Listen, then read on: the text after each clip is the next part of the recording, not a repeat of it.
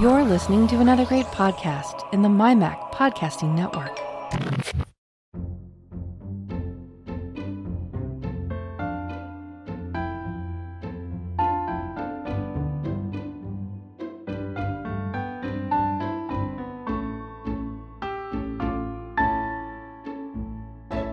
Hi, folks, and welcome to Let's Talk Apple episode 59, the show for July 2018. And I'm your host, Bart Busschots.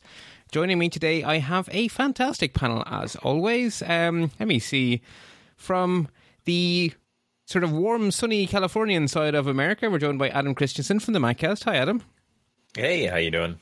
I am doing just grand, and for some reason, my brain couldn't get as far as west, which is why I went with California side. Um, I hope you're. I hope you guys are doing well over there. Uh, I Doing all right, yeah. I think Linda is physically in the same general neck of the woods because if you're if you're in the Silicon Valley Mac users group, then you must be near the Silicon Valley, is my logic. So, hi, Linda.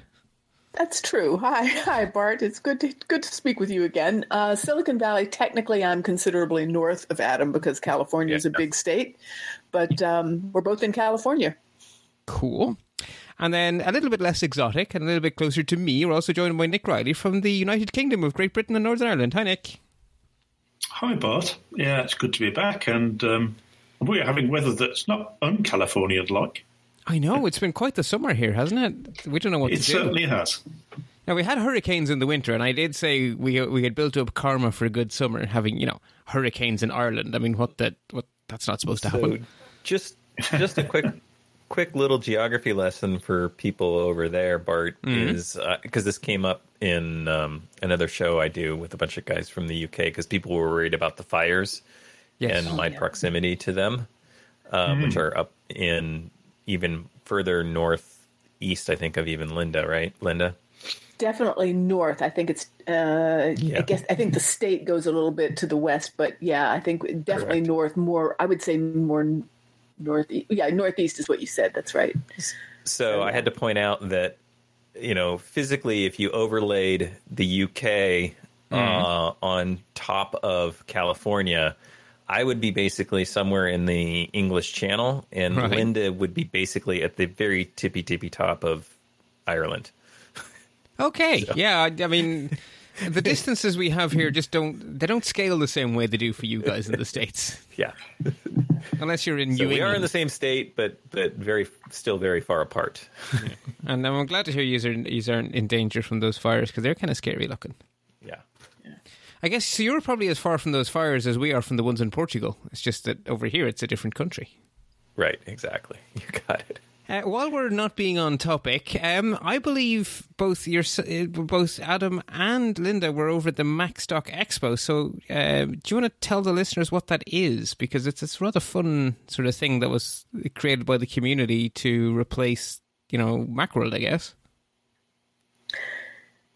It's a yeah, it's a small conference. Um, I think the total attendees were a little bit under 200, and it's in the Chicago area.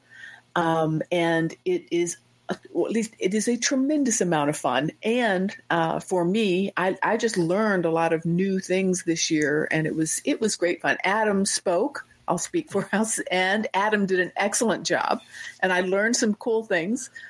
Um, and then Allison also spoke and was absolutely stellar. And there are other people that, um, well, uh, Don McAllister was there, a countryman of Nick's, and um, yeah, so there were a lot of people that you know, and um, it was it was I had an awesome time at, like I said, and I learned a great deal. And was this your first one? N- This was our third. Okay. And Adam, you've you've you presented before, This I is- believe, as well. Yeah. This is my second, yeah, and my second time time speaking as well. There was also David Ginsburg and Brett Terpstra and Mike Schmidt. Schmitz. Yeah. Schmidt. Schmitz, I I'm probably think. going to get it wrong. I, I can. I think there's a Z on the end there. I can't remember.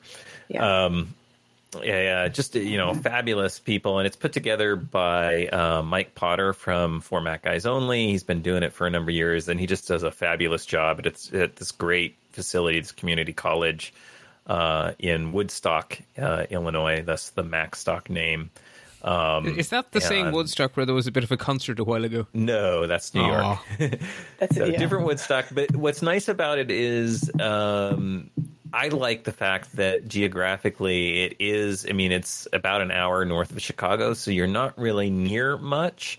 Which for me, when it comes to a tech conference, is really great because there's great restaurants and and interesting things to do around there. But people don't go off in all directions. Uh, Yeah. you know when you're there, so you get a lot of time quality time spent with people which i which you know in addition to the great panels and stuff like that i think is really important for a conference.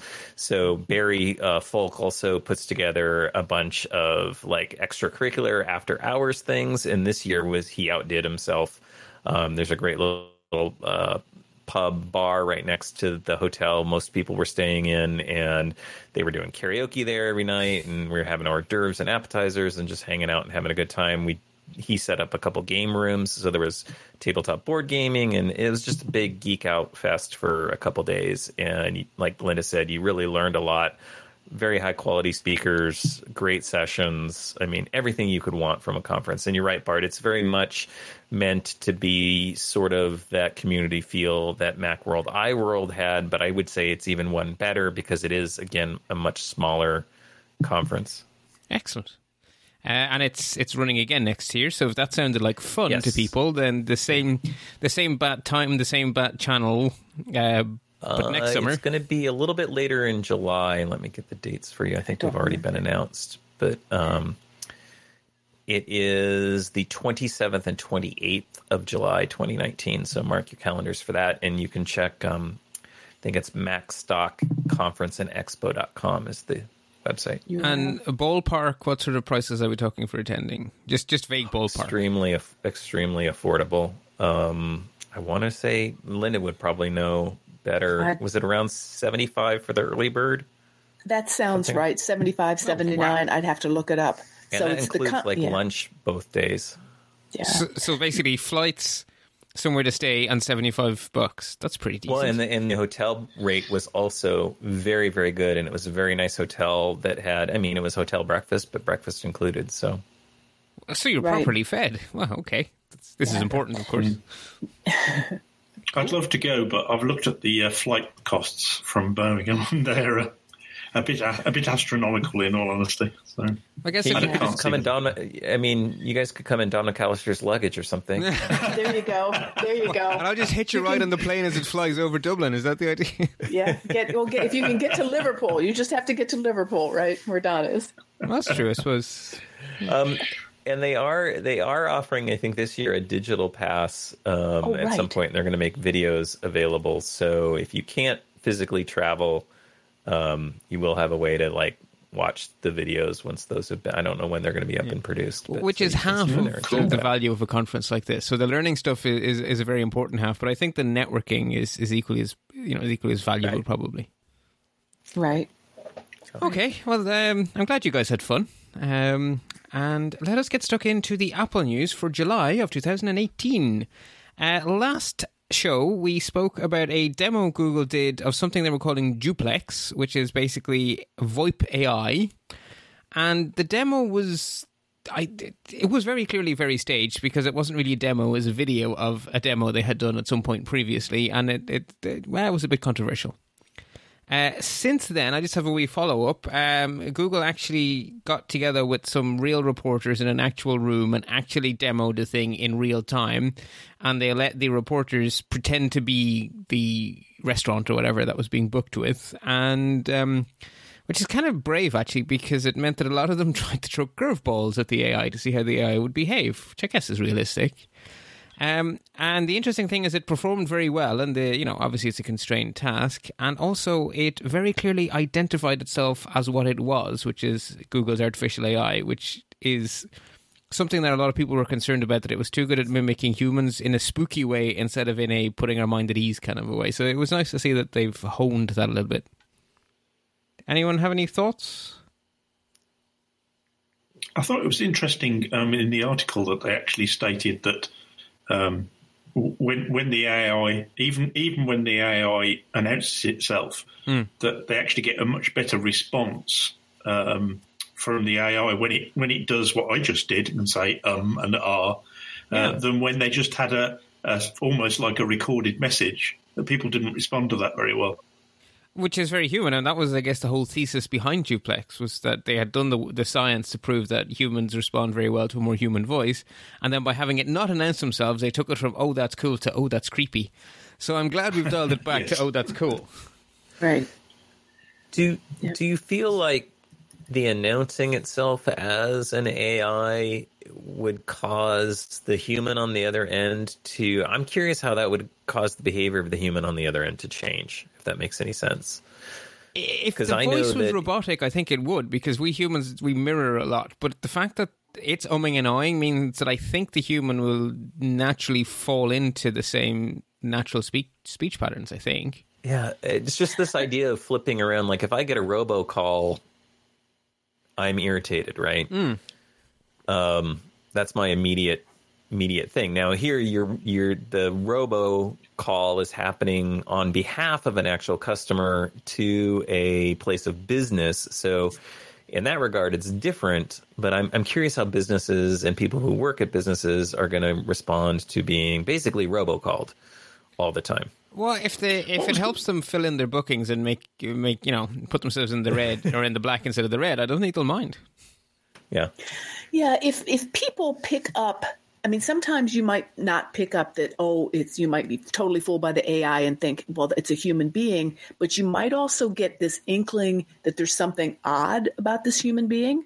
you know, there may fall be into like the uncanny very- valley. Exactly, exactly. And if that's the case, um, if I am running a business, I might step back and go, "All right, I'll go ahead and book this client," but I'm a little bit weirded out by them, a little bit Yeah. nervous about them, whatever. Well, Whereas but now it's announcing it, right? I mean, that was that's the Exactly. point is saying, "Hey, I'm a robot calling on behalf of Bart. Right. tonight, or how, I don't know how it does it, but I'm assuming it's something Right. that That's pretty. That's pretty much it. Exactly. and that's that sorry, Linda. and that, that's what I was saying, which is which is that if it's announced and you're getting the business, then I, I should think that would lower any nervousness, any concern. It's like, okay, yeah, this is a busy busy person. Cool. Maybe it's a person who's busy because they have a lot of money to spend, you know, because they work very hard. But also, Whatever. a lot of So- a lot of businesses would have recurring customers. So the first time it happens, it would be, ooh. But after a few weeks, if you know, if the same business person is having their AI book their you know weekly haircut or whatever, I think it'll very very quickly become normalized. It's like Right. um, when I first used my Apple Watch to buy things in our local village here, it constantly and continuously surprised people. And now, as soon as I wander into the store, they're pointing the terminal at my wrist because they know that's what's going to happen. Right. So, it, I think, Most What was important quite question. interesting. Sorry, go Sorry, ahead. go on, Adam. No, no, I was going to make a joke, so go ahead. Oh, right. uh, uh, what was also interesting in the article was um, that apparently they did manage to trip, trip up the AI, um, and as a consequence, someone else took over. Um, so it went, it automatically got through to Google, and someone actually picked the call up to complete the uh, transaction. Uh, but what the other, what the person said was, what was a bit weird was he wasn't sure that he was then talking to a human because because the AI is so realistic that Right. uh, um, he couldn't tell. And he asked, he said, "Was that a human I was talking to?" And they said, "Yes, it was." oh, wow, okay, so it's almost passing the Turing. Test. Well, it's, it's not really the Turing test because we've constrained it that you know it's only for doing a transaction. So that means it can't possibly be the Turing test because the whole point is Yeah, it said it was very. It was a very restrained test. It was just um, they didn't do the hairdresser one again. Um, it, it was very restricted in what, what it was actually doing. But the fact they actually got it to work and work pretty reliably is is quite impressive. And there's so many things that are useful that are constrained. That that I don't think that's a knock against the technology that it's constrained. You know, let it roll out into those areas where we're constantly making appointments and things like that, and let it do that and let it do that well, and then it can expand out later. You know, maybe order me a pizza as well as booking me a haircut. Yeah, yeah, I think one of the things we talked about when we talked about it last time was um, for for IT people who get called out. Um, if they can actually converse with the AI and get some more information about the the issue that that is going wrong, Yes. um, then they may not have to actually go in to actually repair anything. I've always thought it would be nice if the computer could talk to me. We're we're getting a bit more sort of Geordi LaForge here, right? I mean, it's one of the things I always found really fun about Star Trek was that everyone else treated the computer like it wasn't human, but Geordi always spoke to the computer like a person, and it generally rewarded him. So maybe, maybe that's where we're headed. Yeah, maybe. I was just more curious. I know Bart, you have a beard and stuff like that. Um, it- a weekly haircut? I never get my hair cut because uh, there's, there's not enough of it left. No, I was just joking. You said you know when people are using it to make their weekly haircut. Yeah, I. I don't know how often like, normal people How hairy hair people do you know? Well, I shave my head these days because I'm I'm too thin. So, You know, my, my, I'm going too bald, so I shave my head, which I do do every week. Uh, but I do it myself. Too lazy. Not going to pay someone anyway. Um, let us move into the legal latest. Uh, just one. There, were other legal stories, but I, unless they cross a certain threshold, I don't put them into the show notes these days. Um, but I think it is worth noting a $5.1 billion fine. That that probably crosses whatever bar you might like to draw. But thankfully, Apple are not the ones on the receiving end. It's Apple's biggest competitor in the mobile market. It is Google. And the problem is that the EU do not like how they are not well they claim to have an open operating system and then proceed to make it not be open at all which the european commission considers to be anti-competitive and they have three specific gripes. Um, google required manufacturers to pre-install the google search app and the chrome browser as a condition of them being allowed access to the play store. Uh, Google then uh, made payments to certain large manufacturers and mobile networks on the condition that they exclusively installed the Google search app on their devices. So, in other words, we'll give you money to block our competitors. That's very Microsoft in the days of IE sort of territory we're wandering into here. And then they prevented manufacturers wishing to pre install Google apps from selling even a single device running an alternative version of Android that was not approved by Google. So if you, you sell a single forked device, then you are thrown out of Google completely.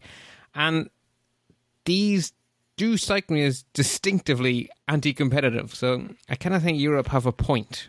Um, Wait, so the EU says basically when it comes to stuff like this, well, if you're a company that just doesn't claim to be open, you're fine.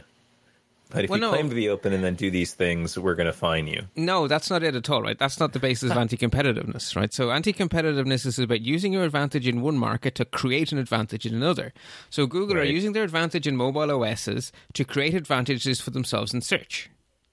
So, they're saying you must install our search app, which has nothing to do with Android, if you want to use Android. So, they're using their. Gotcha. Okay, see what you're saying. Yeah. So, that's that's antitrust, and that's why Microsoft. So it's not it's trouble. not about the fact that they were saying you can just have our browser on or our search engine on your mobile device. It's that it benefits their search business, which is a separate business from their Yeah. mobile business. So the reason Microsoft got in trouble was because they were using their dominance in the OS market to create a dominance in the browser market by saying to everyone, you must pre-bundle IE if you want to get Windows, and everyone needed Windows. Therefore, everyone had to pre-bundle IE. They're also saying if you sell a single, this is going back decades. uh, You know, Microsoft saying if you sell a single Linux machine, we won't give you a Windows license. Well. Can't sell any Linux machines then because who, who, which manufacturer could afford not to have Windows licenses?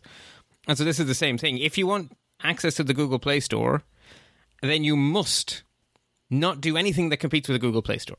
So, and, and that is literally anti-competitive. So you're using your dominance in one so market. how do they feel about Apple and like in-app purchases and the App Store for Apple? I would imagine they they feel the same way. They don't because Apple doesn't set the price. The people selling the software set the price, so it's still a market.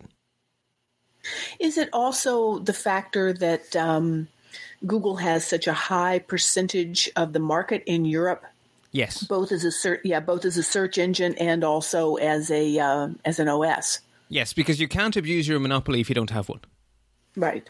So anti-competitive only comes in if you have a monopoly in something. You can't be anti-competitive while being a minority player. So something that's perfectly legal for someone with a 10% market share to do becomes completely illegal for someone with a 90% market share to do. And this makes some people crazy because like, well, that's not fair. If this tiny little company did this, it'd be fine. It's like, yes, because they are a tiny little company. That's kind of the point.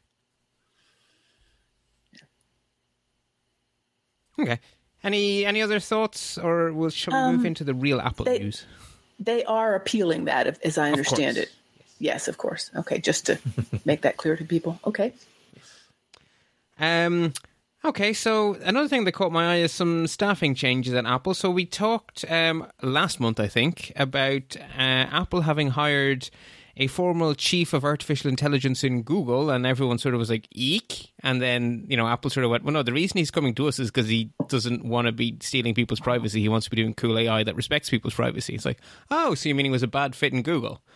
Um, so he's he's come over to Apple. Well, he's now got a promotion. He's only just in the door, but he is now in charge of a new group which contains the Siri people and the machine learning people, all reporting to him. So that sounds like they're putting his skills to very good use. Mm-hmm. I'm also surprised that Siri and machine learning were ever separate. But maybe that explains Siri's Well, they still intelligence. uh, they still are Oh. separate. I mean, under him, just to be clear about that, they and they are running in separate divisions with separate teams. It's just now they have connective tissue between them where they didn't before, at at the at the executive level.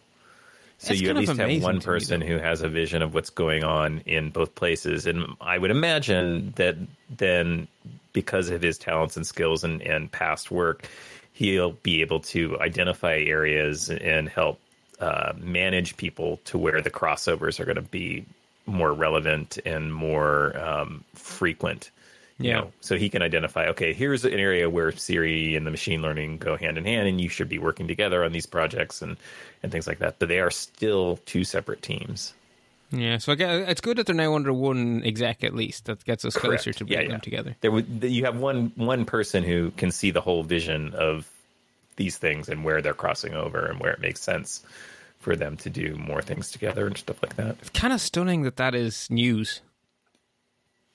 Like, it, it, it just it amazes me that they were ever kept so separate that the only place they met was under Tim Cook, who has Right. many great talents, but AI genius is not one of them.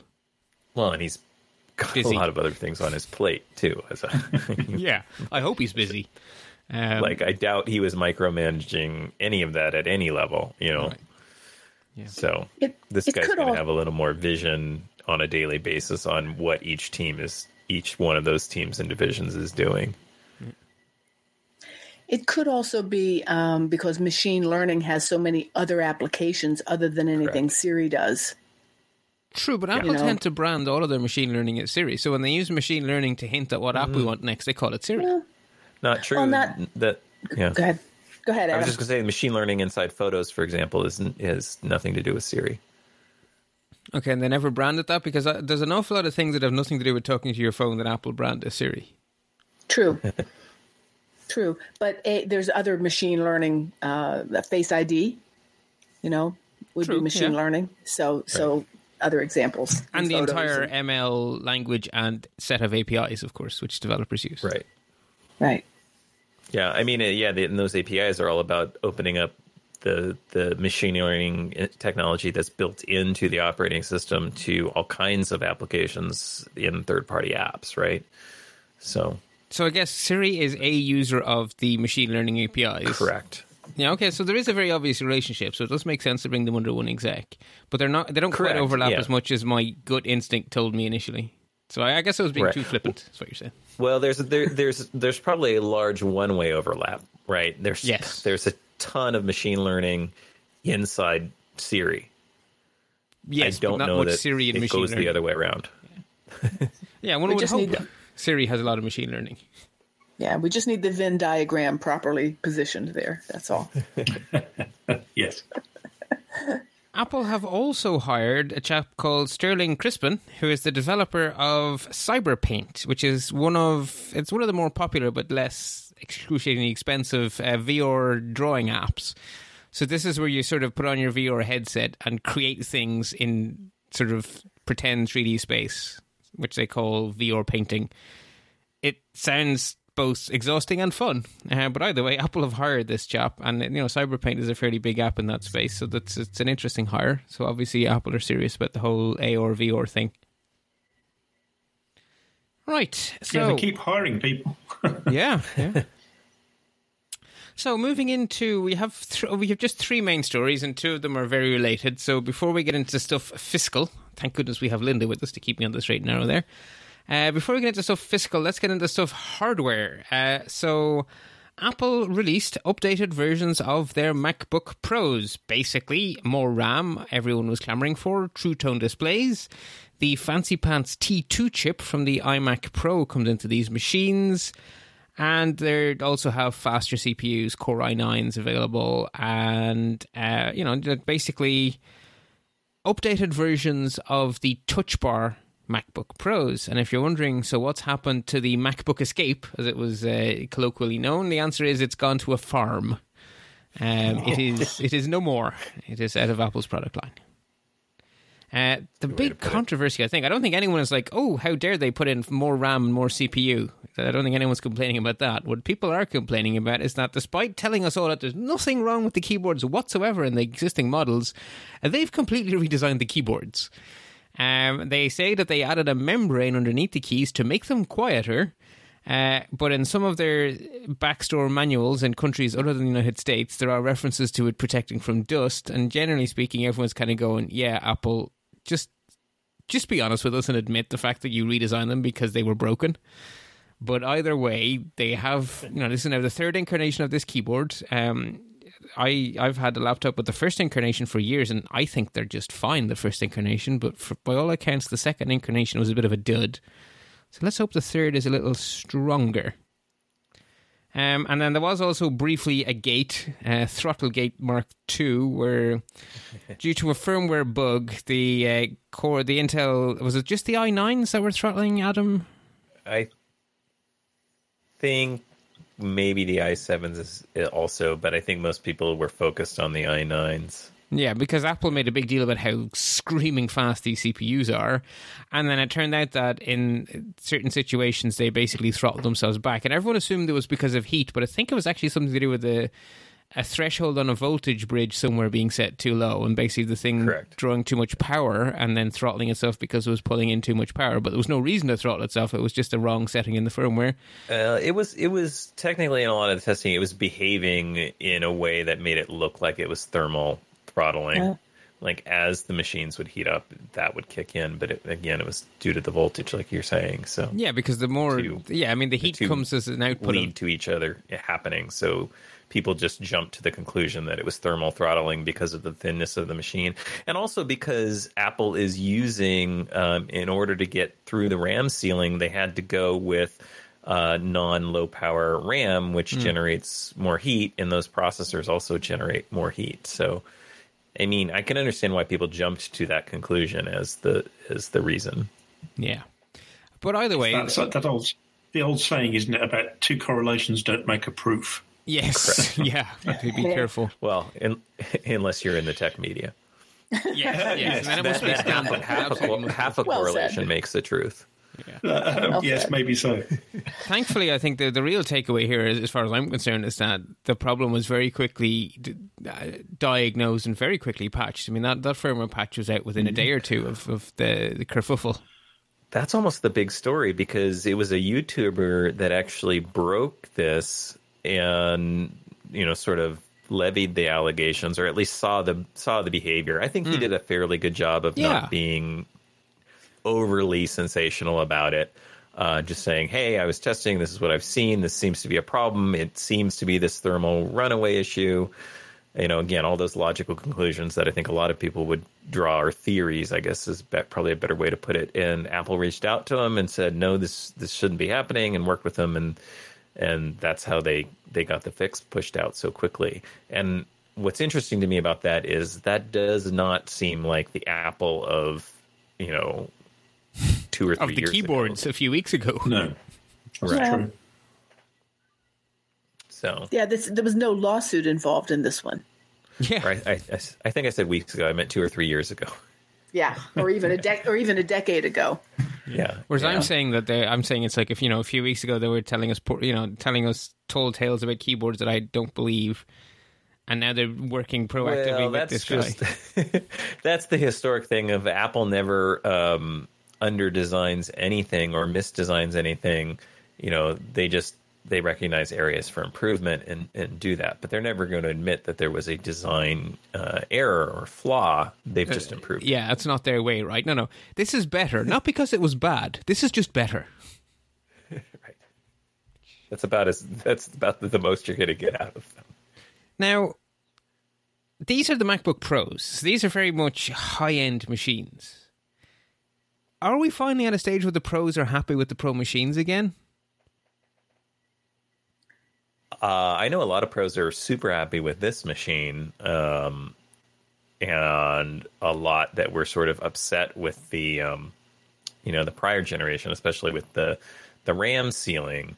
Yeah. Um, it'll be interesting to see over time how batteries perform on these. I haven't I haven't followed up to see if they are living up to the to the battery height or not. Um, Because when Apple introduced this physical form factor a year ago, Apple thought they were making a laptop pros with a door, and the, the, the highest end of the pros responded very badly to those machines.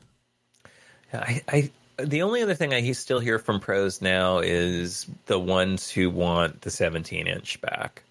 I love that. They want a machine. larger display. I love Um, that machine. But when I used to be a student, I used to consider it a luggable. So basically, I would, you know, be home at the weekend and then I would be in university during the week. And I wanted a desktop machine I could bring with me. So a 17 inch MacBook Pro was perfect. But, you know, those days are gone. The, the interesting thing is that that's not all pros because I know a lot of pros who really like the 13 inch because they like the portability and it depends. It to me, it really seems to depend on the industry you're in. Where like Yeah.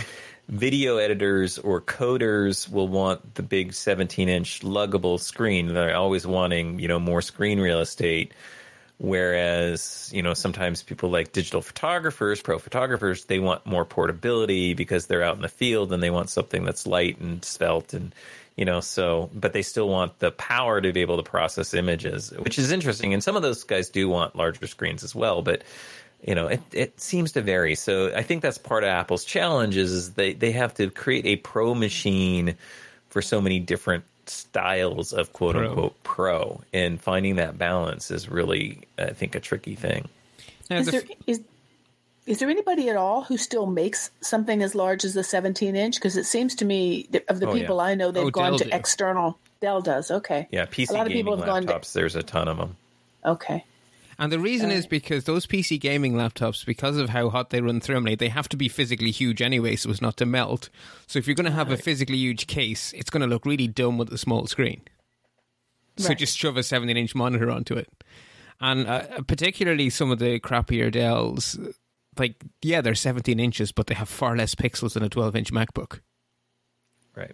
And they they were also were earlier to have the faster processors and the more ram again because they can have bigger fans and they can you know there's less design they're also much heavier and much thicker um, but that's a, often a complaint that the pros levy against Apple's current design. Just like I don't care if it's super thin or light. I want a big screen and lots of RAM and lots of flash storage and lots of you know they want more and they're willing and more importantly, I think a lot of them would relish having it be doubly as thick and have double the ba- the battery life, I think even they if it weighed that. twice as much and was twice as thick. I think they think that, but I also think that they that that their backs are thanking them all the time when they don't realize it.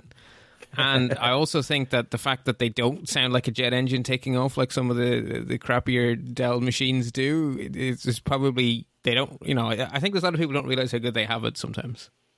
Which is I- I- I think condescending part of of the I problem, you know, I think part of the problem is is using the pro moniker at all. Right. Because I mean, a professional can be, as you've already stated, very different. Uh, you can have professionals who actually don't use ultra power in their machines.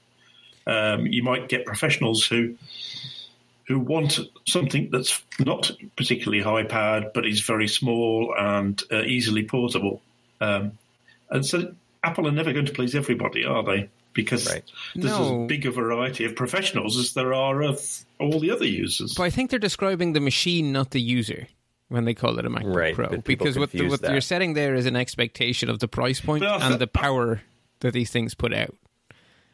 Yeah, yeah, maybe so. I just think people mix those two words up, pro and professional, and, and mix Yes. up professional people with Pro users. I, I, Yeah, right. How I many get, I, get very, CEOs? I get very confused when I hear people talking about it because I'm not convinced they're always talking about the machine. Well, I think a lot of people get very confused, yeah, because uh, there are a lot of people, there are a lot of CEOs who carry around a MacBook Pro because, well, I'm a big important CEO, I'm a pro. It's like, yeah, you, what you need is a 12 inch MacBook. Right. It will serve you much, much, much, much, much better. Yeah. Yeah, there is there is one, and that's kind of the point, right? Is there some confusion with that, you know, throwing that word pro on there? And I think there definitely is. I think you know a lot of people have quote unquote Mac Pro machines who probably don't require a Pro. Uh, but they think they do for exactly what you're talking about, Bart. And so that does get Apple into a little bit of trouble because then people try to apply that moniker and go, well, I'm a pro user and I want a large screen and a large battery and I don't care about weight and blah, blah, blah. But yet the flip side of it is there's some other quote unquote pro person that is like, well, I need it to be super light and portable and still powerful enough. And, you know, so. I mean, I'm an IT professional by trade. Literally, I make my money at IT, and my laptop, and I'm excruciatingly happy with it, is a 12 inch MacBook. Well, yeah, I know a lot of I lo- I know a lot of quote unquote pro users who really love MacBook Airs, and that's the machine for them because they like the ports, the few extra ports, and the portability. So But kind of port. Some of So uh, it's almost interchangeable, isn't it? Pro with high end. The way that Apple use Pro. correct. yeah, I Yeah, agree. again, It, it, get it's, con- it's more to do. It's more to do with the power of the machine and the uh, and the memory and all those sort of things um, to enable people who need all that power to do that, to do whatever they do.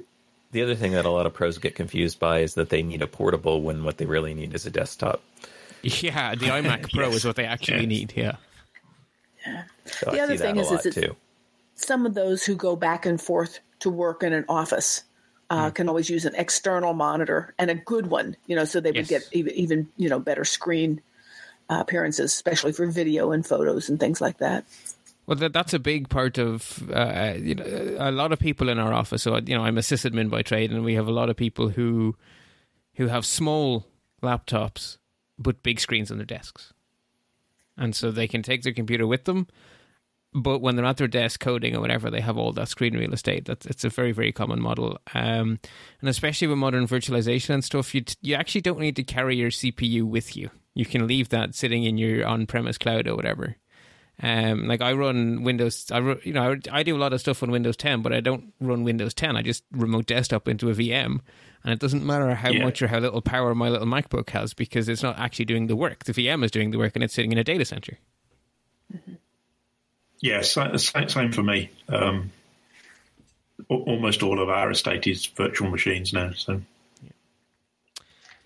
Okay, any any final thoughts on these machines? Um, I, d- I guess the only thing I'll just Super add is exciting. I mean, they're they're great machines for a lot of people.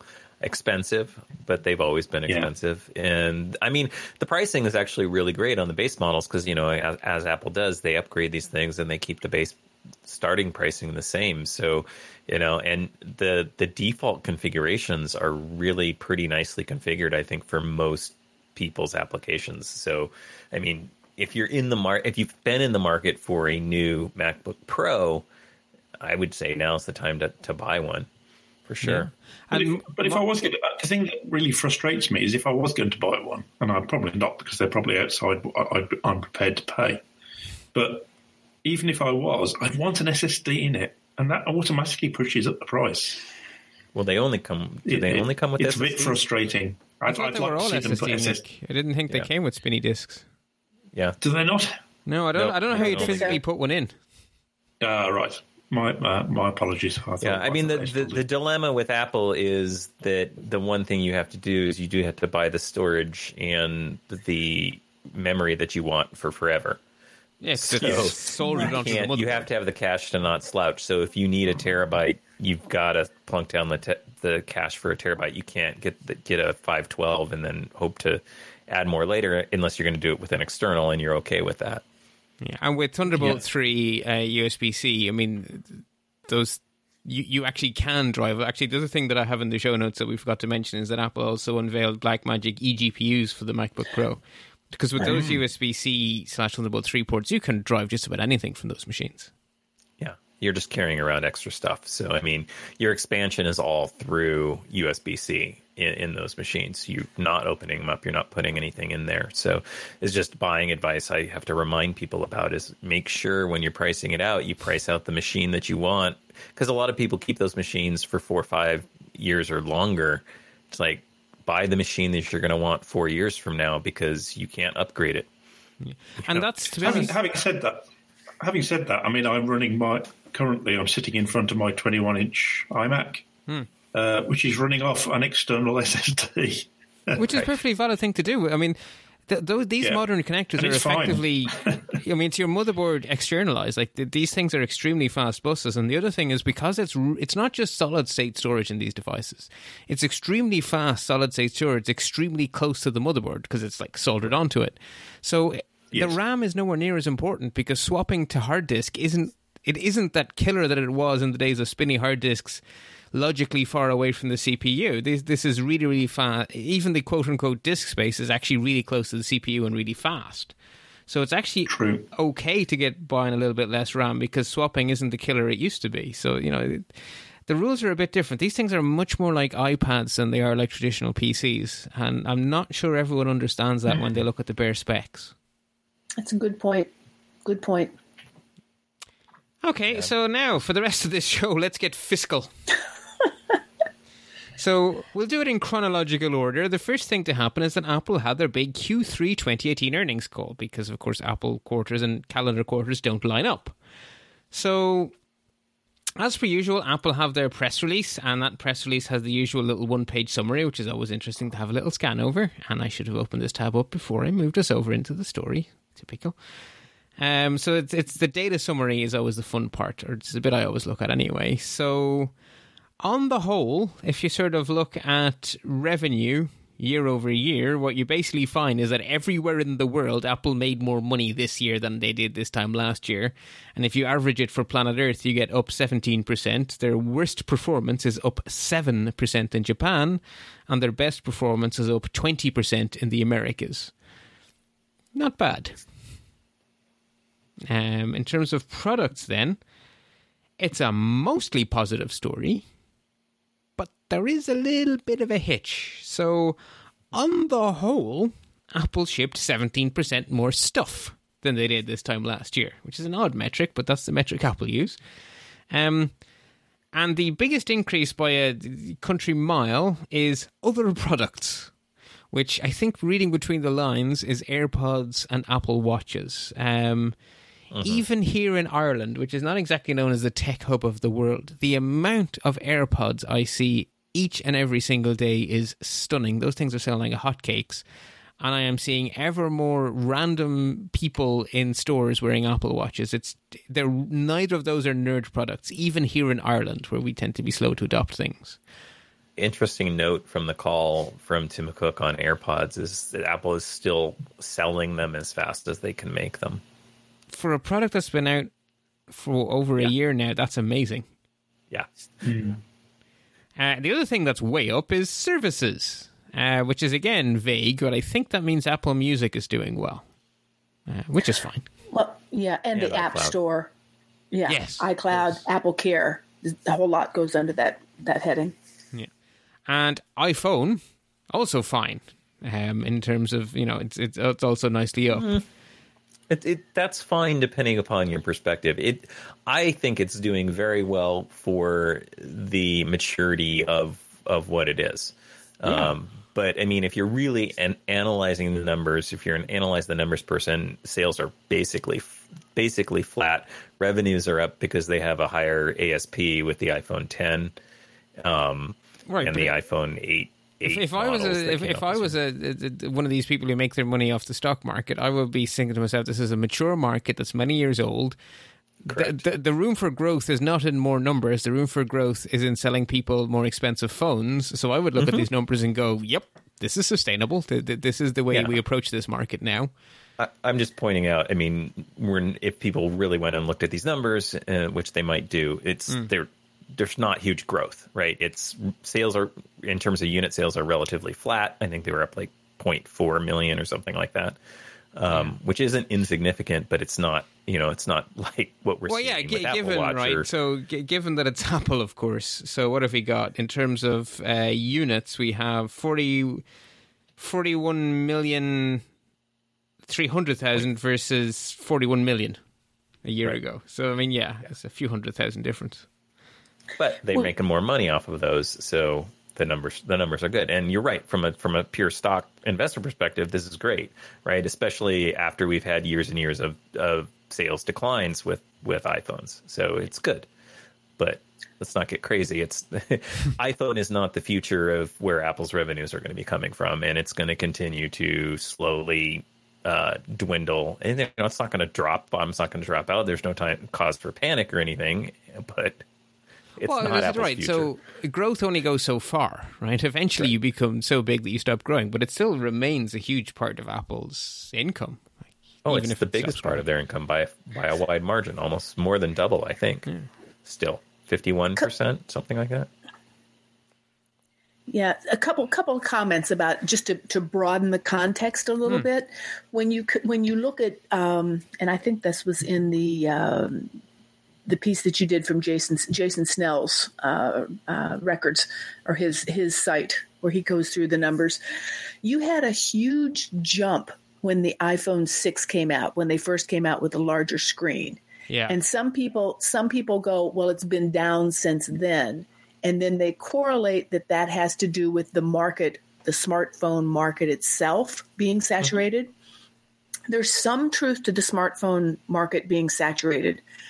But from Apple's perspective, there are still a lot of areas on the planet, and I'm thinking Africa, India, to name a couple of specific ones, that are not, you know, the Apple's market share is tiny and Apple certainly can take more market share in the in those kinds of developing markets, um, as well as some others like China uh, and perhaps the U.S. And, and and and others. So taking market share would help Apple. And so I wouldn't say that this is a dwindling market, Adam. I m- would differ with you on that.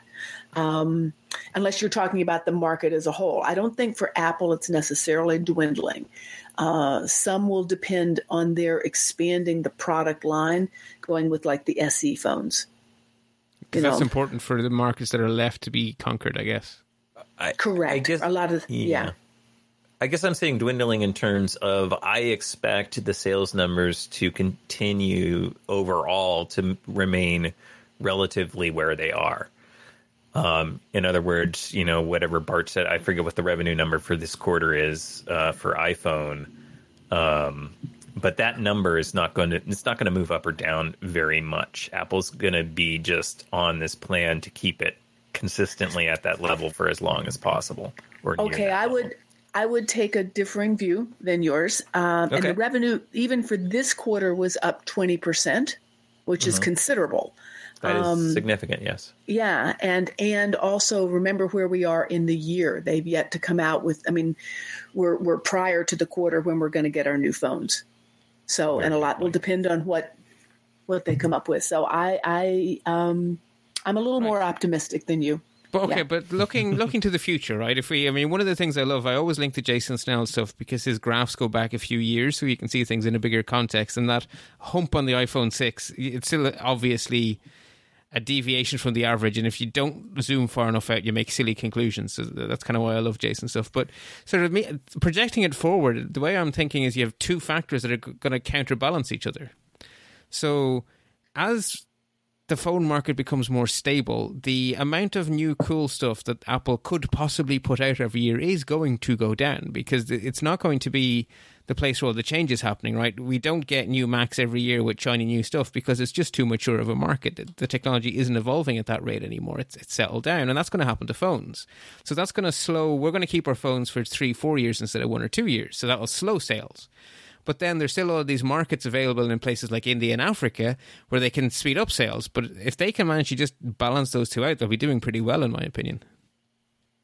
Yeah, yeah. I wouldn't make you know astronomical expectations, but this this is a balance that I hear between the lines on every conference call. because uh, and this time I believe it was Toni Sacconaghi came up and said, uh, "Well, what about the the market slowing and the sales cycle slowing and so on and so forth?" And um, and Tim comes back and he goes, "This is an excellent market to be in," and he has consistently sounded optimistic um, about the market, about the market for smartphones. Yeah. Um, on the on, on the one hand, that's his job, and just as it's the analyst, I mean, it is the analyst's job to be a skeptic in the same way that your doctor or your lawyer wants to protect you. You know, from the downside, they're trying to protect investors, um, and so that's the analyst's job, and then it's the CEO's job to talk up what's there. But I, I- you know, watching Tim over years, I just I'm very hesitant to presume that he's you know overstating things. And I mean, So- he- Oh, no. he's not allowed to say whatever he wants on an earnings call because he is under SEC rules. He has to keep it factual. He can he can give the most optimistic interpretation of the facts, but he's got to stick to the facts. Correct, correct. But if he, but when they're talking about something in the future, there are no facts, right? And when Yes. they're talking about a future mar- future market, um, you Right, know, but he then- has to give honest he- appraisals, right? He, if he has internal Cor- numbers that project so much, he can't just pull something out of his you know what and give a different number. He he does have to keep it as factual That's- as he knows it. That's true, and I don't think it would be his nature to to do something astronomical. But there, but there, there have been other CEOs and other corporations who have done that, and yeah, witness Enron is, is the Ooh, classic yes, example. Yes, but uh, the, know, he ended up in prison though, so Yes, he did. Yes, he did. True. and on Dancing with the Stars, if memory serves, which is bizarre. Um, Yeah. I was going to go somewhere, and then I went and derailed my entire train of thought there with that one. Enron. Sorry. Yes, now I remember where I was going. So, a potential glimpse into the future of the iPhone is the iPad, right? The iPad has gone through that cycle where people still love iPads, and Apple still sell a lot of iPads, but people keep their iPads for a long time. And for a while, what that resulted in was quarter after quarter of contraction. And everyone was like, where's the bottom? Where's the bottom? Where's the bottom? Well, we now know where the bottom is because iPad sales have stabilized. So that cycle seems to have run its course, and we now seem to have landed at what is a stable long term iPad market. It, that's my interpretation of the numbers, anyway.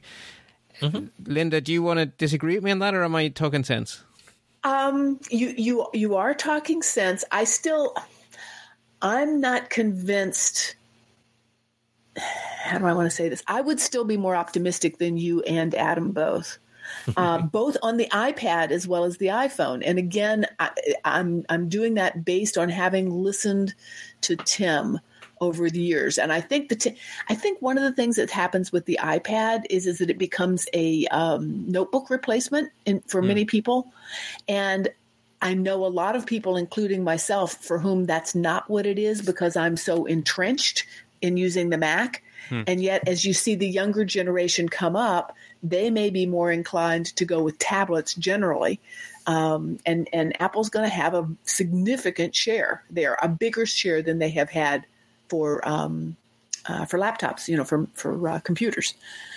So, yeah. So so and, and again, I hear Tim say this time after time after time, and there's they keep moving them into the enterprise, which is one of the many places where they would grow. I mean, there's there's competition for sure. Chromebooks in the education market for one. Um, but so I'm not. I'm I'm more optimistic than either of the two of you, both on iPhone and on iPad. I don't want to And- sound and pessimistic because I'm a huge fan. Of, uh, I- I've been a believer in the iPad all along. Uh, I mean, I haven't been the one losing my hair while most of the stock market has about the iPad numbers. I just think it, it's Yeah. it's it's it's matured. It's stabilized. I don't think that's a negative thing because it's stabilized at 11.5 million units per quarter. That's not a Right. bad place I to guess be. I, I guess I'm I'm the same way with the iPad as we were prior to the iPhone six. I think there could be another jump up, a gap up, like what we had with the iPhone six. So I'm not projecting that there's going to be one. I have absolutely no inside knowledge, sure. despite where I live. But but um, I- it's an intuition. Okay. Well, the MacBook So Pro here's an is due. interesting question. Go on, Nick. Uh, here's an interesting question that this this article um, from Jason Snell doesn't ask: Is the stability of the iPad market being supported by the drop in the Mac sales? You so just are made the people segue going I for was about to make. iPads rather than Macs? That's Yeah. what I was just looking for the for the graphs of. And Yeah, cannibalization. Yeah, is and the- Apple don't the- mind that, right? A- Apple are happy to cannibalize themselves. I think Steve Jobs' line was, "Well, if someone's going to cannibalize the iPod, I want to be the one to do it." Hence the iPhone. And Right. I don't think there's any doubt that particularly the iPad Pro is cannibalizing Macs. No doubt about it. Hmm. But having said that, I, I mean, it does give us a good segue into the one very, very obvious piece of bad news. So, the most optimistic way of looking at the Mac is that revenue is only down 5%. Units, on the other hand, are down 13%. Now, you can immediately counteract some of that by saying in the year ago quarter, it was pretty much a full quarter of the brand new MacBook Pros. This time, we've only had like a week or so of the new MacBook Pros in the quarter, if even. So, it's not quite a fair compare, but at the same time, it's hard to be particularly optimistic about the Mac market at the moment. Well, again, they haven't updated. I mean, they've just updated the MacBook Pros, but the Mac Pro, which probably is going to be tiny in terms of units, uh, the Mac Pro itself doesn't come out until next year. The Mini hasn't been till what 2016 am i uh, you know so there's a number of macs that Correct. have not been you know and what, what we don't know is how many first time users they always on the earnings calls they always tout the percentage of first time mac buyers uh, and, and china is one of the markets where i hear i hear that considerable uh, consistently You see, I'm pessimistic not because of these numbers. I think these numbers represent these numbers are a symptom uh, of what is the underlying problems. Is that Apple don't appear to be able to walk and chew gum at the same time.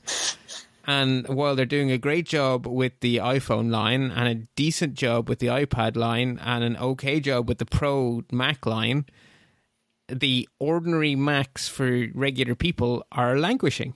They're they're and I mean and I ex- I don't think it's reasonable to have a yearly cycle on the Mac. The technology just isn't evolving that quickly. So I don't think that's what we should expect. But a bi-yearly cycle seems reasonable or at least a tri-yearly cycle. But Right. Yeah. you got to get at least that and they're not. Yeah, I, yeah. I, I, the, the walking and chewing gum at the same time seems to me to be the issue from what I from what I see. I mean, I'm not. I don't have any in, inside information, and it would be interesting to be a fly on the wall, someplace inside Apple, to have a sense of why uh, these have been languishing for so long. I think they're still trying to figure out, for a number of reasons, what that cycle is from their consumer perspective. Yeah.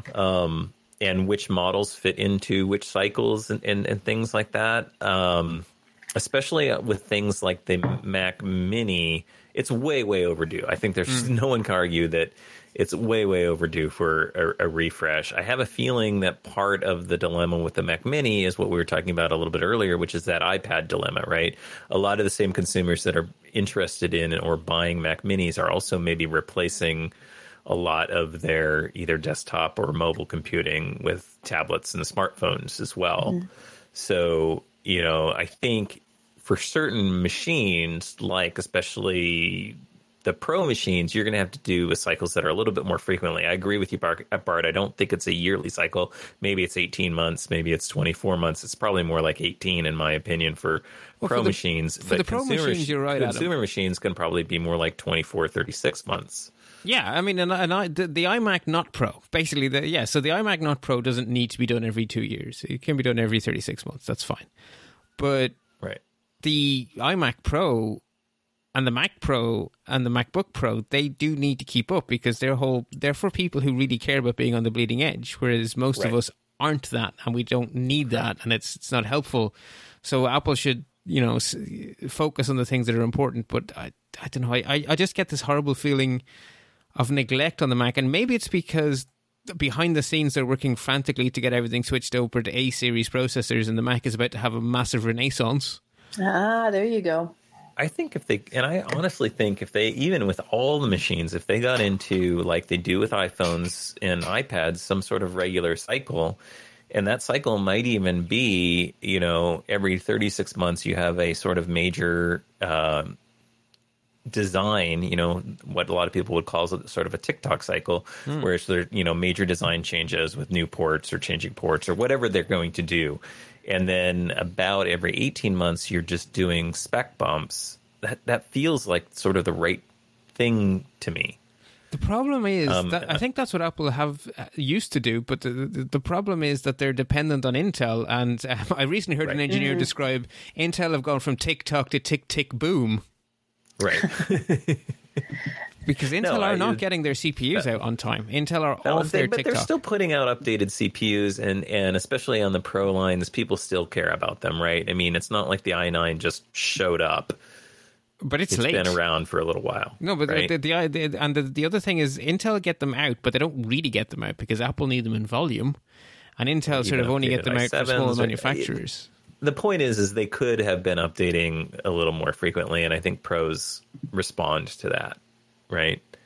Yeah, yeah, you know, I'm, I'm sort of arguing both sides here because I think I, I think they are neglecting the Mac, but at the same time, I think one of the reasons is because the Intel stuff is beyond their control, and Intel Intel haven't been living up to the, the. I mean, I'm not sure it's a policy, but it was certainly the promise that you had this tick tock cycle from Intel and Moore's law and all this kind of stuff, and they managed to keep it up for decades, but they have not kept it up recently, and it's very confusing for the PC industry because they haven't told everyone to expect it not to keep up, but they haven't kept up. And this is why we're going to um, be getting some some versions of some Apple desktops and laptops with uh, Apple design processors at some point. And also, the Macs Apple are updating are the ones which, in terms of their hardware, are a lot more iOS like, a lot more iPad like than um, you know traditional PC like. Because these little 12 inch MacBooks and those new MacBook Pros, they're much closer in their design and implementation to an iOS device than they are to a traditional And- PC. with a toolbar too. Yeah, which is literally an iOS device. Yep. Yep. I don't know. It has to be such a dilemma for Apple, though. Too, you know, I, I this comes up a lot where people are like, "Well, Apple's neglecting the Mac. Apple's neglecting the Mac." Um, the thing about it is, is again getting back to the quarterly numbers. If you look at where the revenues are all coming from, that's a very small part of their business. So Yeah. it also does get a little bit hard, you know, and this leads into that walking and chewing gum at the same time. They they have to kind of figure out this thing because the reality is is like they don't make most of their money off of Macs anymore at all. Yeah.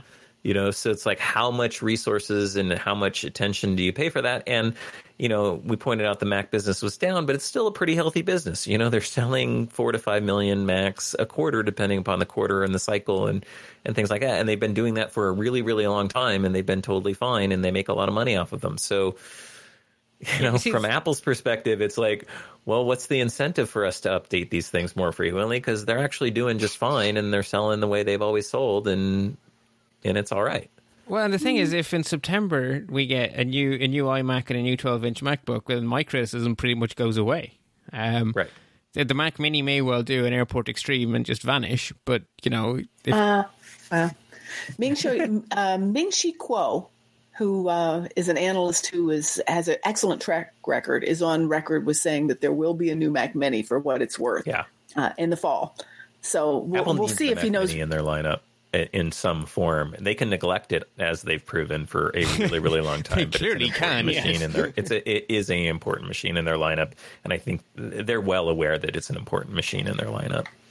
as I say, two months from now, we may uh, we may have like they're basically three new machines away from me having a completely different opinion on how they're doing on the Mac. And the thing is, because they're so secretive, that you know what feels like neglect to us is just you know oh just have a little bit more patience, Bart. You know, oh ye of little faith. How much time do we got? Do we want to get into the machine that most people tell me they're they're really upset that Apple isn't updating? the Pro, the five people on the planet who need one. No, it's not. It's not a Mac. It's the it's the iPad Mini. Oh, But I don't. I don't. I think with the with, with the bigger phablety phones, I'm not convinced that that is such an important device anymore. again, this is a totally different market than the people on this panel that we're talking about. Um, there are a ton, a ton, a ton of people who love that form factor, love that size, and are very, very upset. I hear from them daily, believe me, in many, Okay. many emails. And hmm. I'm personally surprised by it as well because I will do all the same arguments. Well, this is why. I give them the why. They don't care. It's hmm. just like if Apple had a new iPad mini out right now, I would buy it immediately Yeah. and it's a it's a lot of people from what I hear, and it's you know more on the consumer side of things. Um, they're the people that don't want a huge large phone. They don't want to spend the money on a huge large phone. Um, they want a small tablet. Yeah, and they are very popular. Um, that's true. Yeah. Uh, just before we move on to the last story, just a few other little things to say that uh, during the chit chatty part of the earnings call, we also learned that Apple Pay has topped um, a billion transactions in Q3 2018. and the projection is that Apple Pay will make up half of all contactless payments by 2020. And I guess related stories are that Apple Pay is rolling out in Germany. It's coming to CVS, 7 Eleven in America soon. And you can get Chase ATMs will have Apple Pay support in 16,000 terminals around the US. So it's kind of nice to see Apple Pay continuing to evolve. And uh, Adam, whenever I hear you talking about it on your show, it just astonishes me how far behind America is on contactless payment. Yeah, we still are. I mean, I still can't. There's still many, many places that even have the contactless stuff that I can't use it, and it's mostly I think retailers not updating their their equipment. Like as a European, that just doesn't exist to us here, right? If the terminal does contactless, it does contactless. It does Google Pay and Apple Pay. There is no the concept of a store owner deciding which Oh, contactless to support is batshit. Oops, that's not the word I meant to say. Bat poop crazy. Um, I tried to censor myself on crazy instead of the other word. Um, but you know, over here, it's basically if you're contactless, you're contactless because behind the scenes, all the APIs are actually the same. They're one-time credit card numbers, and it actually takes Right. effort to support Google Pay and not Apple Pay. And whatever messed up way the market in America is, the fact that there are stores that take Google Pay but not Apple Pay, that's an active attempt by the stores What? It's to, to be It's not- to be dumb. Well, it's not, and it's not Google Pay. It's Samsung Pay, and I can explain why that is. And again, it's an equi- it's an equipment thing. The reason it's an equipment thing is is the U.S. runs mostly and still runs mostly on magnetic stripe. um, and so it's and it's a lot of the retailers who are not swapping out their magnetic stripe machines and Samsung Pay has a technology that they actually do contactless through the magnetic stripe reader. so it is just a simple software thing. Um, a I hardware forget the thing name of the it, I- Yeah. I forget the name of the tech- no. I mean it, the the phone actually sends out a signal that pretends to be That's what I mean. So it's like hardware, as if you software. ran the magnetic stripe through the magnetic stripe reader on the side, and it does quote unquote contactless. And so that's where, and it's frustrating every time I hear it, but I know why. And it's they haven't swapped out their terminals for new ones because it's costly and expensive, and especially smaller retailers, they don't want to invest the money. They're going to wait until their machines break or they have to do the upgrade. Um, you know, at some point, the um, the credit card companies are are forcing their hands. So it's starting to be where, um, because of the security reasons, um, uh, Visa and Mastercard and those guys are just saying, "Look, you've got to have new terminals and you've got to support contactless." So For- that's what it's going to take. Yeah, for what it's worth, I think it varies a lot from spot to spot because most of the places where I shop take Apple Pay without any problem. Um, And and even at, at Macstock, where we were, we're in a we're in a relatively small town. Uh, it's admittedly a Chicago suburb, but a pretty far out suburb. The vending machines at the at the um, community college where we met, they take Apple Pay. So many of the places, and even uh, a tiny retailer, a hairdresser that I used to work with, uh, had her Square enabled for Apple Pay. So I'm finding more and more places that do, in fact, take Apple Pay rather than the other way around. Yeah, here it's just getting 100%. I just Like it, it's just Yeah. everywhere. It- like, if you take credit card, you take Apple Pay here. There is no one who doesn't have chip and pin in this country, and I have not seen a terminal that doesn't do both chip and pin and NFC. I can't remember the last time I came across a terminal that didn't do both. yeah. Yeah, You it's true. There are, doesn't- yeah. Sorry. Go ahead. I, I was just um, I was just going to quote a little bit of the Hitchhiker's Guide to the Galaxy, um, actually, because it makes me think of that, and that's the bit where it says, uh, "You just have to bang the rucks together, guys." that's, that's to get fire. Yeah, But that's how it feels because over, over here it's everywhere, like like Yeah. Bart says. Yeah. it's ubiquitous. And then every time I hear you talk about Adam, I just think to myself, "Wow, Ireland are ahead of the curve on this one." It is. It is getting better, but I mean, like for example, I'm. Can you guys use it at the pump? Because Everywhere, Adam. No, no. When I say everywhere, I mean everywhere. There is nowhere that takes credit card that does not do chip and, and pin. that's one of the most frustrating areas for me because I can't tell you. I've probably had my card skimmed, and I check every time, and I look at the janky, you know, credit card swiper. But uh, I think I've had my cards compromised at least twice, maybe three times at a gas pump. Wow. So, Yeah, no, th- th- we we don't use the magnetic stripe here. That that does not happen. Right? It's it's all chip and pin, and they're all NFC terminals because they did the two together. oh no, I take it back. One one of the times was at a um, at a uh, parking lot, you know, paid parking lot terminal. So Okay. Um, the next, so a, a, few days after the earnings call, uh, probably because the earnings call went pretty well, um, Apple's stock crossed a both completely arbitrary and meaningless line, and at the same time, it's a significant milestone. So, Apple became the first US publicly traded US company to have a trillion dollar market valuation. So, what does that mean? It means that if you take the price of Apple's shares per share, multiply it by the number of shares in existence, you get a number that is bigger than a trillion. Or at least you did for a while. You still do. Still you still do. Okay, I know it went down yeah. below it again, but it's back up above it. Uh, and the, it was inevitable that sometime soon one of the big tech companies was going to cross that rather arbitrary line. And the question was, would Apple be first? The answer is now yes. Um, on the one hand, not a big story because really, does you know if you're a few a few million above or below that imaginary line, what difference does it make? But on the other hand, it is a nice PR coup for Apple, I guess. So not really sure how I feel about it, but uh, Linda, maybe you maybe you can give me some context how we should think about this. Uh, no, I think you basically have nailed it, and I think Tim's uh, letter to the employees, the, the, which you've linked to in the mm. show notes uh, at MacRumors, was was very well stated. I mean, it's it is a result of the work that they have done over years and years and years. Um, yeah, I've seen good articles. I saw uh, an article from the um, financial press from Market Watch specifically where they talked to you offline, but I will mention it where they specifically mentioned that the credit for doing this well goes to Tim, and they talked about you know some of the history and his management style and so on. So it's a it's it's a it's a, definitely a feather in their cap. It gets a lot of good PR, and PR is worth something. It's not just a matter of uh, I mean, on the one hand, it doesn't mean anything in terms of whether it's, you know, like three pennies below one trillion or four pennies above. I mean, that becomes arbitrary, but, um, but it, it is significant because the amount of press that it gets, the amount of attention, and the amount of respect, and and um, just the notability of it. Yeah. What, what I found yeah. amazing was um, when I, we were talking about this on Essential Apple, and uh, there was a BBC article on it and um, it had got a, a, an infographic showing the market, uh, the capital, re- the, oh, what am I trying to say? Market capitalization. Market cap. yeah, how, how, much how much Apple was worth at each stage. So for the iPod, um, and I think that was six billion at the time. Uh, okay, uh, and yeah. then the iPhone and the iPad and the and, and just when you see it all represented in a small infographic like that, you realise just how fast it's been. Yeah, because it yeah. really isn't very long ago that they were worth six billion, and now suddenly it's a trillion. So.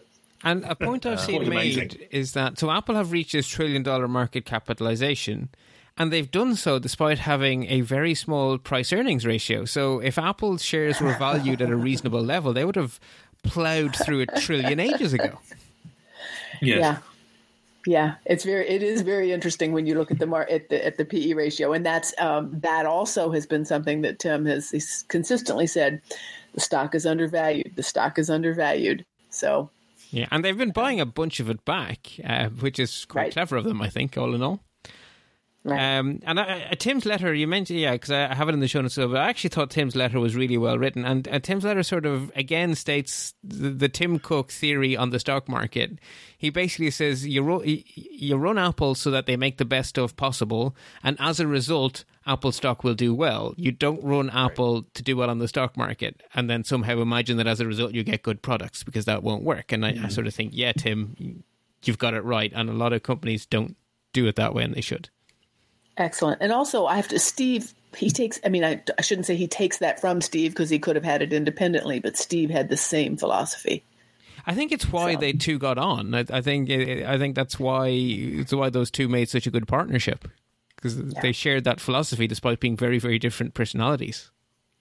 Yeah, I, just, I agree. I just caution people. I, you you have exactly the right sentiment, and I believe that Tim Cook believes what he's saying, and it's wholly ingrained into Apple's philosophy, and it's one of the reasons I really like the com- company.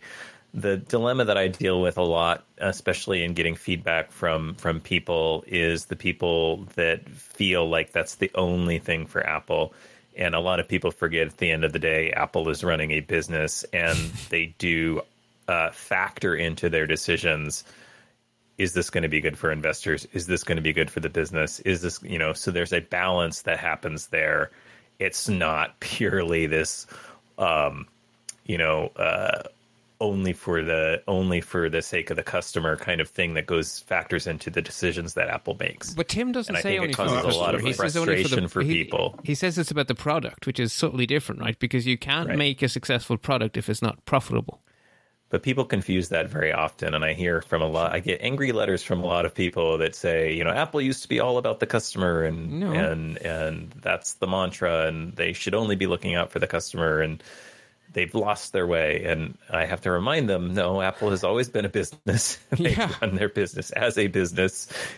They have an underlying philosophy that is about making great products, and that benefits the customer for sure. But it's not the same thing.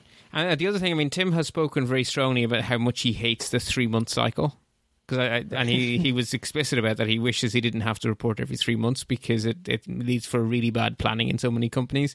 So I, I think one of the reasons I like Apple is because their time horizon, it, they're looking at a bigger picture than the three month cycle, and they don't mind if the three month cycle doesn't go perfectly for them because they're looking a step further ahead. And I wish more companies did Smart, yeah. that. Okay, any any final thoughts on this financially stuff, either the earnings call or the magic? Oh, actually, no. Sorry, I do want to say one more thing. Um, Business Week get a prize from me for having the uh, for being big enough to admit how wrong they were. So they have they tweeted with just three letters and a photograph. The three letters were lol, and the photograph is a hand holding up a copy of Business Week from quite some time ago.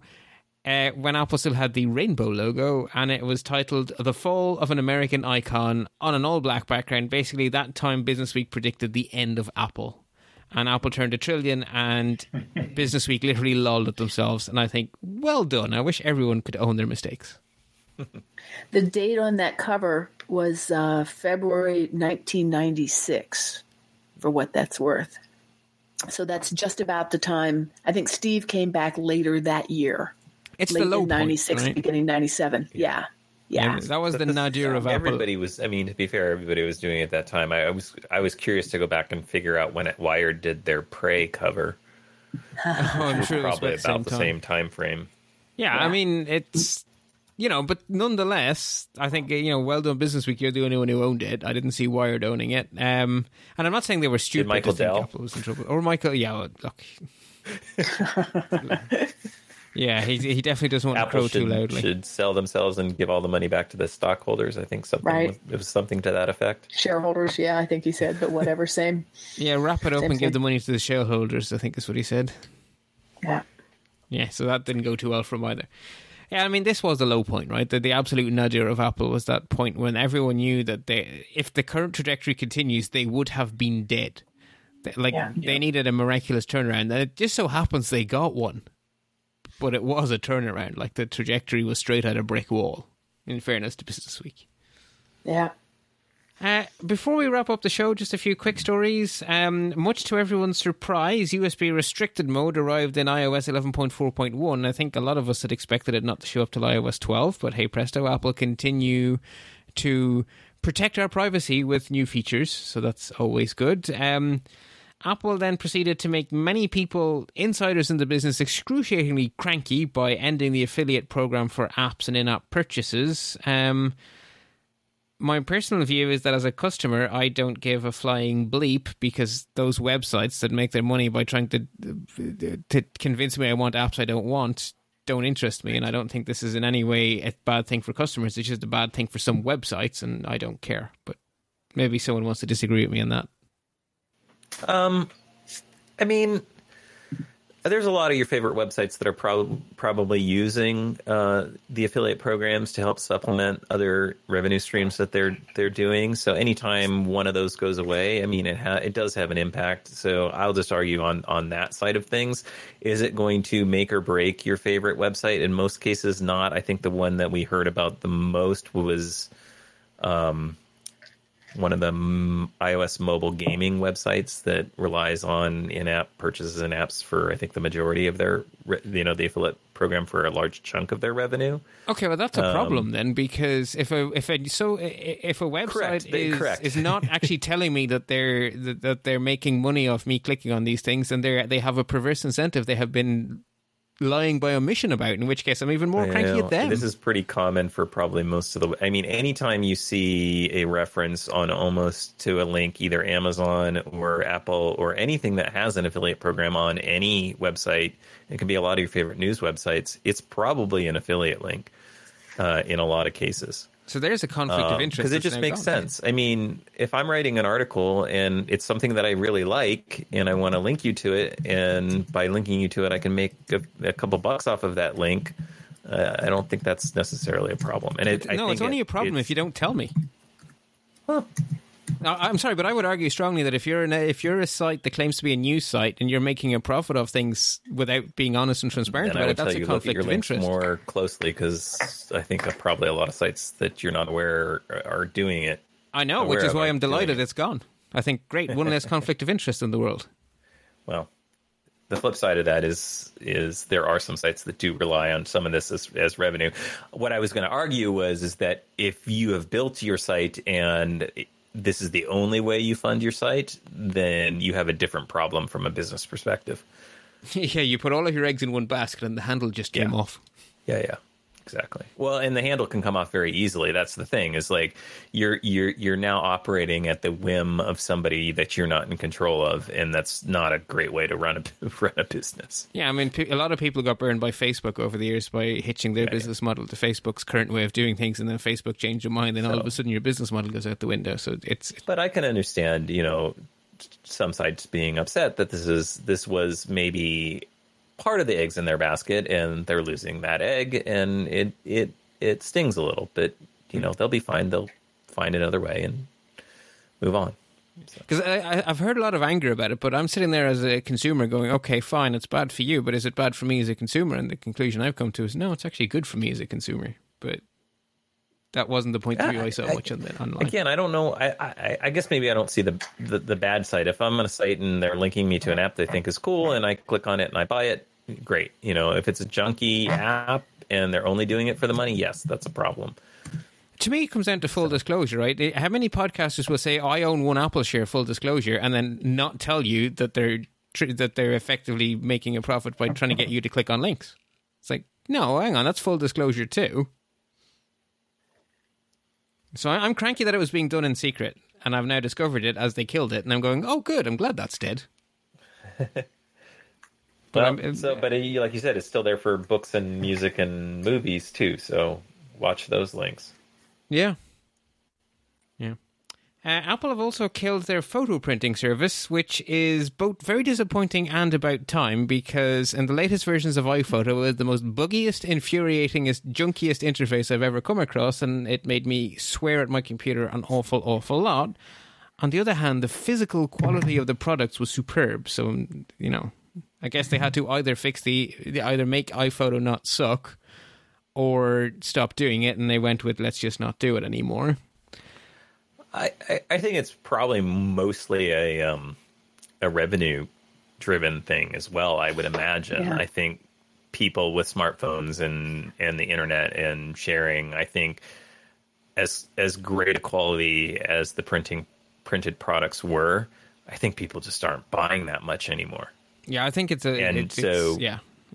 you know the its day. staff to even just manage it because the frankly apple outsources all that stuff anyway so they've just had a contract with somebody it's just you know they do have some costs in terms of maintaining the software maintaining customer service handling orders doing payment processing you know so there's some hard costs associated with it and when the business dwindles to a point where you can't justify that anymore it- poof, poof it goes away and The- and a lot of third parties are using the same um, companies uh, behind the scenes. I know a little bit about this from working at Nik because we were kind of Nik Software because we were looking into some of these things, adding it services into some of the products.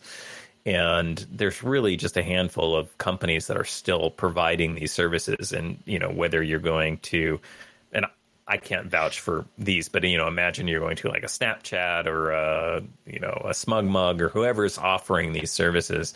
Um, they're ultimately using just a handful of companies to actually do it. They're not doing it themselves. They're they're the, the thing is, outsourcing and Apple sending it off. Apple had done the due diligence to pick good partners, and I trusted Correct. Apple to do that. And now I'm going to have to go and do the due diligence myself. Uh, correct. Yeah. I mean, but again, Yeah. the, it's it's like white labeling stuff. It's just there's there's only a handful. It's like monitors, right? Yeah, There's I mean, a million brands of monitors out there, but there's really only three LCD panels Yeah, existing in the world that are that are driving those monitor and it's the same kind of thing for this for these services. There's like two or three companies. There's one really really good one and a couple other okay ones and that's what everybody uses. But basically, since Apple redid iPhoto into photos, the the printing stuff has been so buggy that Apple had to do one of two things: either fix it or kill it. And like you Right. say, I don't think there's enough of a market to fix it. So correct. they did the right yep. thing. totally agree. And it was buried anyway. I mean good luck finding it if you didn't go specifically looking for it exactly. Both of those, um, both of those articles that we've just talked about, just, just sounds like Apple's just been doing some tidying up, doesn't it? Really? Yeah, wh- Yes, wh- which they yes. should do as a company, right? And they also killed the the airport extreme, you know, the whole airport line as well. And again, it wasn't worth their while being in that business. So instead of letting it languish, tidy up after yourself and carry on. So yeah, I think you're Yeah. right. Uh, Apple have also uh, dropped the price on their texture product, which is a company they bought a while ago. So it's now nine ninety nine a month to have a texture subscription, and we have a new Apple Store app on iOS with a new Fancy Pants Talk to It search feature. And Apple are continuing to extend Business Chat, and there's a link in the show notes to a full list of all of the companies now using the Business Chat service. Uh, Steve Jobs' daughter is publishing a book, which I'm sure will be interesting reading. And then the final bit of news is that Adobe are reported to and then confirmed that it was true. They will be announcing in early 2019 that there's a full version of Photoshop coming to the iPad by late 2019, in theory, hopefully, maybe. Um, that certainly underlines the point that the iPads are cannibalizing the Macs. If you have a full Photoshop suite on the iPad Pro, that is an extremely interesting product. Yeah. Yeah. I just That that a will be a big deal. yeah Does seem rather late to the party, but Yeah, well, that's Adobe. That's not yeah, unusual. Yeah. Yeah. Folks, thank you ever so much uh, for giving of your time. Adam, do you want to jump in there? Sorry, before. Sorry, there was one last. You just because you you you went right over it. The um the Lisa Brennan Jobs hmm. book hmm. that's coming out in September, which is called I think Small Fry. Um, you have a link to the Mac Observer article, which then links to the Vanity Fair piece where they actually uh, published an excerpt. I would recommend people go read that. Um, it is really well written, in my opinion. I'm looking forward to the book now, and I I wasn't thinking much of it before. Interesting. Um, and it's a very interesting uh, perspective into some of the last days of Steve. Um, it's a little piece about uh, her kind of hanging out at the house, and, and it goes into a few things with Apple history. It's it's a great read. It's well worth reading over at Vanity Fair. So cool. Interesting. Okay. I'll be honest, I, I had sort of breezed over it, but now that you've said that, I'll, I'll go have a read. Yeah. Excellent. Okay, folks, thank you very much for giving so freely of your time. Um, just before we wrap up, a reminder there will be links, uh, there will be show notes with links to all the stories that inform my thinking on this month's news over at let's-talk.ie. Uh, when you get there in the sidebar, you'll see a heading called Support the Show, and underneath it are a collection of large blue buttons. I really appreciate it when you guys use those buttons. Um, the single most cost effective way of supporting the show is and will, will probably remain for some time patreon. The idea is you pledge a small dollar amount for every show i get published. There will be exactly two a month one apple one photography. So if you'd like to give me two dollars a month pledge one. If you'd like to give me four dollars pledge two. You get the idea um, and the great thing is, the Patreon money is a reliable stream of income to match my bills, which are a reliable stream of outgoings, and the two are beginning to line up nicely, which is fantastic. And so, you know, Patreon is really what makes it possible for me to keep running this show. Uh, there is also a PayPal button, and people push that button from time to time, and it's very helpful to give a one-off donation. Um, and I tend to use that for you know buying new software or new hardware as needed, whereas the Patreon is for paying the, the monthly bills. Both are extremely useful, and I really appreciate whenever anyone clicks either one. And then there are also some affiliate links to very nerdy stuff, and I wasn't sure if these were worth it, but um, I stand corrected. I have an audience of nerdy people because I got two payouts from DigitalOcean this month. Uh, so thank you very much to the people who use those affiliate links. So one of them is to DigitalOcean, who do virtual machines, Linux, Linux servers in the cloud. Basically, if you use my affiliate link, both of us get something for that when you when you pay them at least twenty five dollars. And then there's also a hover.com affiliate link for domain registrations if you register domains. And that one, you don't get anything other than the satisfaction of helping me, but it does nonetheless help me. So I appreciate it when nerdy listeners use either of those two links. And also, you know, just telling your friends is supporting the show. It doesn't have to be financial. You know, spreading the word is every bit as supportive as anything else. And I appreciate everyone who does either. Um, in no particular order, Nick, would you like to let the listeners know where they can find more of you online? Uh, you can find me on Twitter very occasionally, um, and my Twitter name is Spligosh, S P L I G O S H. Excellent, uh, Linda. Where can people find you? And please uh, plug the uh, Silicon uh, the Silicon Valley Mac Users Group as well. Yeah, actually, I was just, just going to give the Twitter uh, handle for SV Mug, which is simply at SV Mug, S V M U G.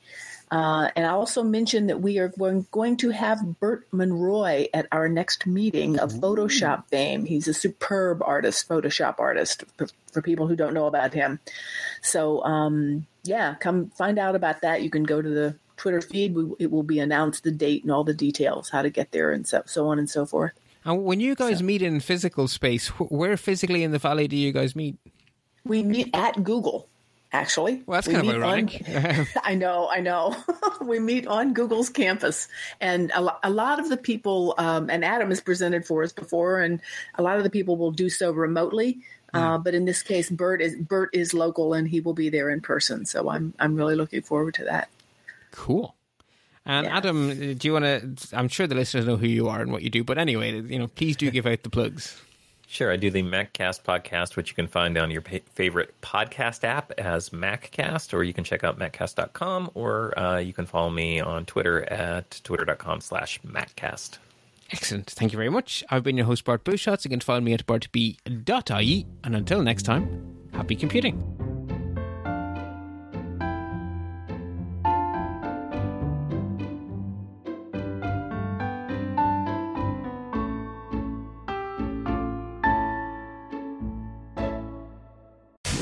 You're listening to another great podcast in the MyMac Podcasting Network. On the MyMac.com podcast. And how could they contact you, Gaz?